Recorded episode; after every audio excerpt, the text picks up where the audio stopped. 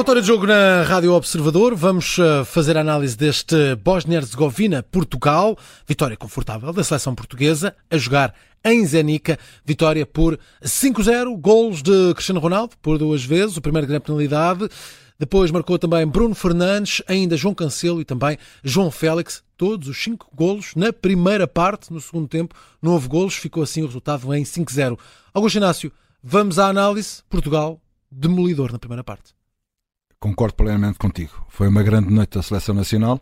Uma primeira parte, diria, fantástica, não só pelos cinco gols que marcou, mas pela dinâmica que a equipa teve eh, durante esses 45 minutos. O ambiente podia estar quente fora dos relevados para, o, para o apoio da, dos jogadores da, da Bósnia. Eh, depressa ficaram calados porque a seleção nacional demonstrou logo, não só à Bósnia, como também aos adeptos ao ver o jogo, de que eram melhores do que, do que, do que a Bósnia-Herzegovina.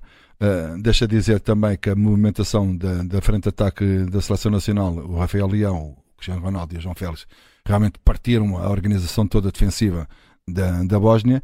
O nosso meio campo foi muito pressionante, com o Otávio realmente em grande destaque, porque na perda da bola era o primeiro homem logo a fazer essa pressão.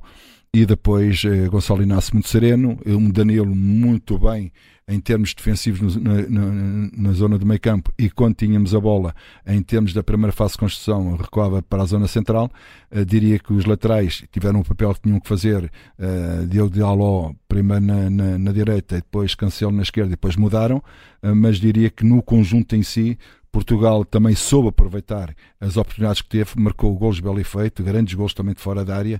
Cristiano Ronaldo, mais uma vez, a dizer porque é que é um dos melhores jogadores eu digo um dos melhores jogadores, enganei-me, desculpem. Queria dizer o melhor jogador do mundo. Ainda continua a ser para mim o melhor jogador do mundo. Marcou dois golos, aproxima-se dos 900 golos marcados. Uh, para chegar aos mil ainda falta mais alguns. Uh, mas, uh, mas foi uma primeira parte que ditou o resultado e que, e que fez com que realmente Portugal demonstrasse, não só na Bósnia, como também por esta Europa, de Portugal realmente tem uma excelentíssima seleção. A Bósnia, desiludido? Desiludiu-me, esperava mais, mais capacidade da Bósnia. A Bósnia estava num, numa classificação que permitia sonhar que podia ser apurada. No caso vitória hum. contra Portugal, poderia ter essas possibilidades. Mas depressa Portugal disse que não estava ali assim para facilitar a vida a ninguém e a Bósnia não teve argumentos nem táticos nem individuais para poder incomodar a seleção nacional. Diogo Costa praticamente não fez nenhuma defesa e diria que a Bósnia, um, embora tenha Dzeko, embora tenha uh, Pjanic, uh, jogadores de grande dimensão mundial, não se viram dentro do, do, campo porque realmente a seleção nacional não os deixou que eles brilhassem. E além disso, uh, pareceu-me a mim que logo nos primeiros minutos, quando a seleção nacional marcou o golo, que psicologicamente esta equipe ficou muito abatida, desorganizou-se de uma tal maneira que nunca mais se encontraram faltou realmente ali um, um, gong para parar o jogo, isso não acontece no futebol, uh, mas no intervalo viu-se perfeitamente bem que a Bósnia uh, vem mais reagrupada, vem mais organizada defensivamente, porque ofensivamente continuou a não dar uma resposta que, que eu esperava que pudesse dar e provavelmente que os jogadores também da Bósnia queriam dar. Quanto a este futebol da seleção uh, portuguesa, depois dessa margem de 5-0, vimos Roberto Martínez ensaiar várias modelos, a mudar lá atrás, a mudar meio campo, a mudar ali algum posicionamento. Parece que Portugal está aqui a construir uma, uma clara ideia de jogo, apesar de ainda não ter praticamente um sistema definido a 100%, a ideia de jogo já está lá e já se percebe também algumas diferenças face àquilo que era a seleção de, de Fernando Santos. Bom, quando o Roberto Martínez chegou, uh, andou a totear.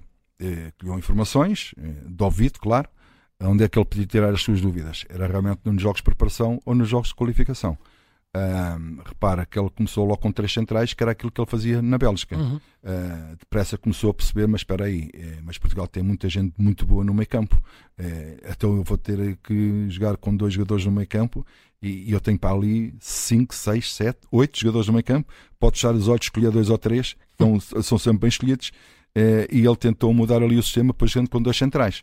Uh, a partir daqui, uh, ele, ele, tem a ideia de, de, do Rafael Leão, joga, não joga, nos últimos jogos jogou. O João Félix, começou a jogar no Barcelona e, e começou também a jogar e a dar outro treinamento à seleção nacional. Parece-me ali que Cristiano Ronaldo é um jogador fixo e que está, e, e que está, e que está titularíssimo.